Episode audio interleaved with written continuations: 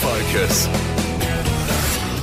Hello there to you. It is Troy Stockton aboard. Hey, lovely to be having your company wherever you could be, whether you're around WA or maybe you're somewhere interstate, somewhere internationally. Hopefully you're having a fantastic day. And thank you for choosing us, the Rural Focus podcast. If it's happening in agricultural circles, aquaculture, horticulture, we do do our best to bring it to you. Now, a lot of WA farmers at the moment have mixed views on the WA state government looking to try and bring in mandatory mental health checks for gun owners. A lot of dotting of the I's and crossing of the T's to go just yet, but we thought we'd get in contact with WA Farmers President in John Hassell and we'll see what John has to say about this. As we said, it's only early, but there are plenty of mixed reviews. Some are saying, yeah, it's a good thing. Some are saying, well, why? But anyway, we'll uh, find out from John Hassell very soon. But uh, let's kick off today's podcast, shall we? It's well, it's been a busy week last week for this gentleman, Stu McKenzie. He uh, was out and about holding hybrid ag workshops. How do they all go? Let's find out. Stu, hello there to you. Yeah, so our hybrid ag nutrition workshops in both Narrogin and Esperance were extremely well received. 18 growers attended in Narrogin and then we had another half a dozen in Esperance as well. So it was fantastic. In Esperance, we had 50-50 grower and industry, which is fantastic. So there was some really robust discussion, and it was really good to see that the, the agronomists that were there didn't trash what we had to say, because everything that we that we've done in the last week has all been about education. So Yep. it was, you know, covering off on things like photosynthesis, chlorophyll, carbon and biology, and minerals and water and foliar management, all that kind of stuff. So it was really good to see that the agros that were in the room in both Narrogin and Esperance were really receptive to what we had to say. And one guy actually said, we're on that tipping point now of nutrition being a much larger topic than what it ever has been. The last five or six years, it's been gaining a lot, a lot more momentum, but Yep. the crest of the hill will seem to be at that point now. And the fact that we've got the, the bigger companies out there, the Trans Winter Elders and some of these bigger independents, starting to really focus on plant plant nutrition and soil nutrition tells me that there is a change happening, and it is really positive. So, yeah, it's an amazing time to be in agriculture at the moment. All right. Uh, will you hold any more of those workshops, mate, going forward? We're actually looking, and we've got a planning meeting later on this week. Yep. So on Friday we've got a review of the first, first four shows. So Yep. we've got Yarrawonga and Albury this week, Yep. and then the following week we've got Shepparton and Wagga, I think. So yeah, look, so we've got six six road shows. We've done two already, and we've got four more to go over east. Once we've got through all that, we'll start the next round. But I think we're looking at coming back, or the guys looking to come back in June, I think, to run another couple in both Narrogin and an Esperance again, and possibly um, a little bit further afield. And that'll all be about foliar, nutrition, and uh, and, and look, we're really going to put it open to the growers. What Yep. they want to talk about Yep. is what we'll present on. So yeah, Righto. looking forward to it. Uh, some Esperance farmers apparently are interested in Twiggy Forrest plans, mate, to set up a major green hydrogen hub in the region. What are you hearing about this? Haven't heard too much about it to be Okay. fair, but fantastic idea. Yep. It's the next, you know, that hydrogen side of things is Yeah. the next, uh, the next kind of fuel cell, I guess you could call it.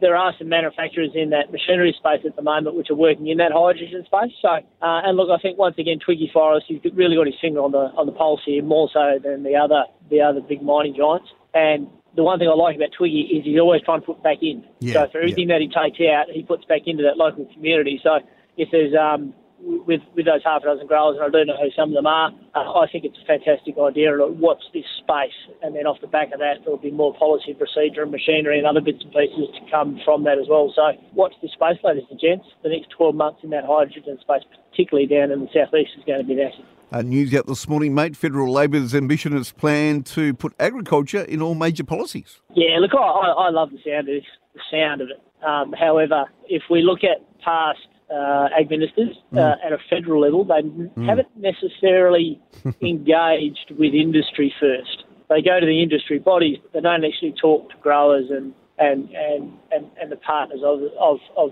of the supply chain. So I'm all for this. It'll be interesting to see what the Phantom, aka Murray Watt, has to say. And once again, uh, Senator, more than welcome to sit down in WA with you, mate. Uh, let's do a roundtable with some growers, growers, not just industry, but growers, to see how these policies will affect the end user, which is not going to be government. So that's a challenge to the, the federal ag minister and any ag minister who wants Yeah. to come into WA, uh, being at state or federal level, including our own. Um, more than happy to sit down and let's sit down with the growers and work out what the real implications are of these policies as they're developed. Now, I know that you love speaking about the uh, the CBH group here on uh, Rural Focus. uh, mate, they've had a uh, record-breaking January with the supply chain. Yeah, with well over a million tonnes Yeah. being exported. So. Yeah.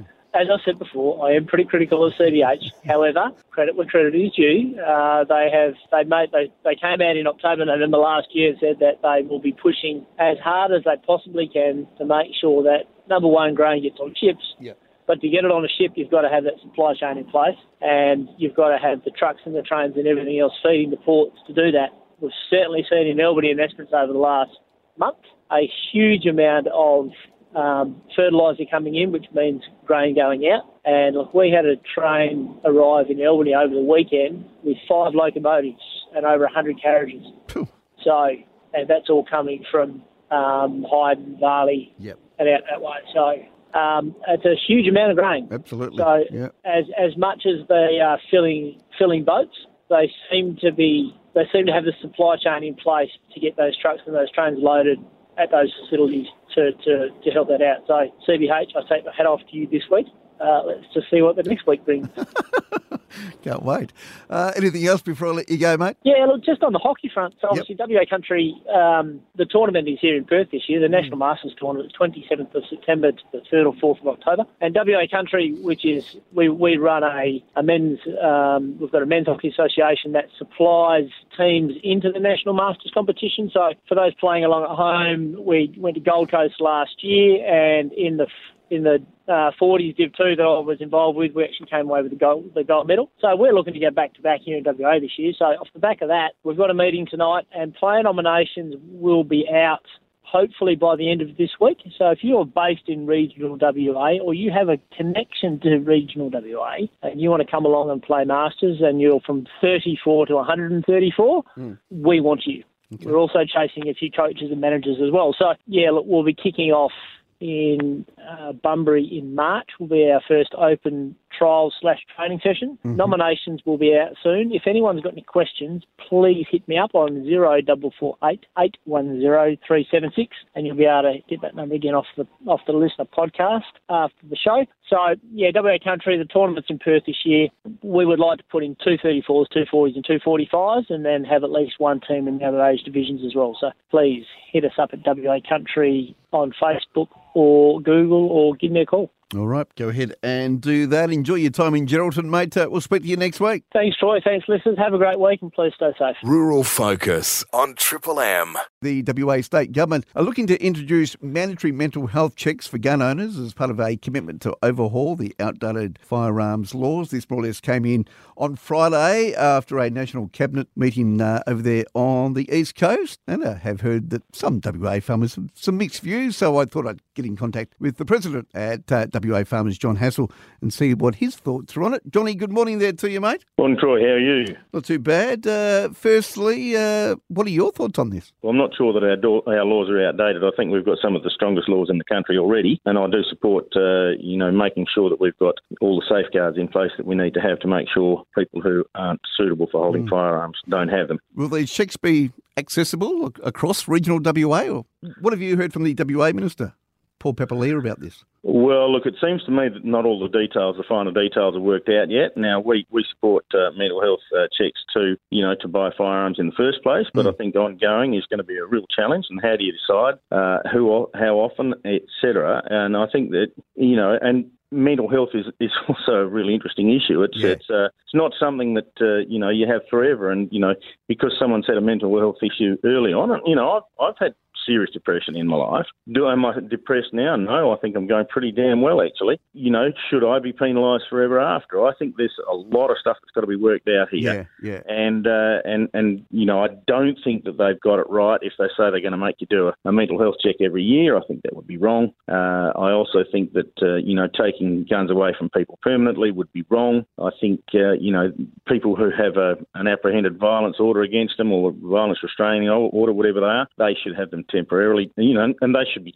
The problem with those is that they're Mm. used vexatiously, so we've got to be very careful about how that's done. So there's a lot of detail that's still got to be worked out, Troy, Yeah, and I think, yeah. uh, you know, I think uh, Trevor's on the committee there, and, Okay. and we're going to make sure that we don't um, we don't get overdone on them. No, absolutely not. So uh, yeah, no, good to see that somebody from WA Farmers is uh, is on that committee, mate, going forward because well, uh, a lot of farmers do have guns, and not a lot of them do have mental health problems. So we'll wait and see going forward, mate. Absolutely. Busy week for you, mate, with WA Farmers. You're uh, heading down south for a bit. Yeah, well, we've got uh, we've got zone meetings, Yeah. Lakewood zone, we've got uh, Albany zone, we've also got uh, you know a, uh, a methane workshop in Perth with the Livestock Research Council and DPIRD putting something on. Uh, then we've got uh, you know an Albany Albany um, uh, our uh, what commodity councils are down at uh, at Esperance on uh, on Friday as well. Okay. So we, yeah, we do have a very big and and and Esperance zone council meeting as well. So uh, yeah, very very big week. if you want to know more about the WA Farmers Esperance Roadshow, Thursday, Friday through Esperance, of course, uh, you can check out the Rural Focus Facebook page. All the information is there for you. Big afternoon on Thursday and then uh, a big day Friday, going right through to around about 7 o'clock. So,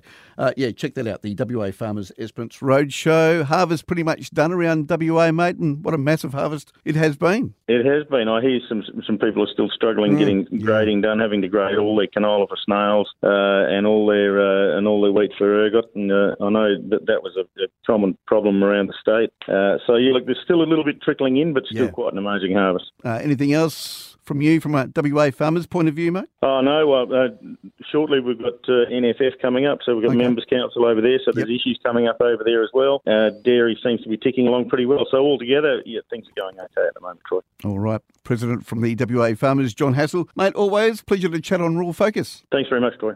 Always nice to catch in with the WA Farmers President in John Hassell, man of very much wise words and uh, well respected uh, farmer around here in WA circles. And I'm sure the people that do know John, uh, if he says that, yeah, he does agree with it, but we'll still look at dotting the I's and crossing the T's, I'm sure there's plenty of people behind the great man, John Hassell, with that view. And if you are doing it tough, of course, don't forget too, plenty of wonderful organisations that you can get in contact with. Uh, Lifeline, Health Direct Australia, the Black Dog Institute. Uh, here in WA, you might want to get in contact with uh, the Blue Tree Project, the Six Bs, the blokes who uh, get on out and about, and I'm sure that they're doing that again very soon as well. But yes, there's just some wonderful organisations that can uh, that can help you. And if you're not in the best of health at the moment, we uh, do think of you, and hopefully you do get better very soon. Hey, I've been Troy Stockton. Hey, thank you for joining us on the Rural Focus podcast here on the LiSTNR app. We'll have another podcast for you again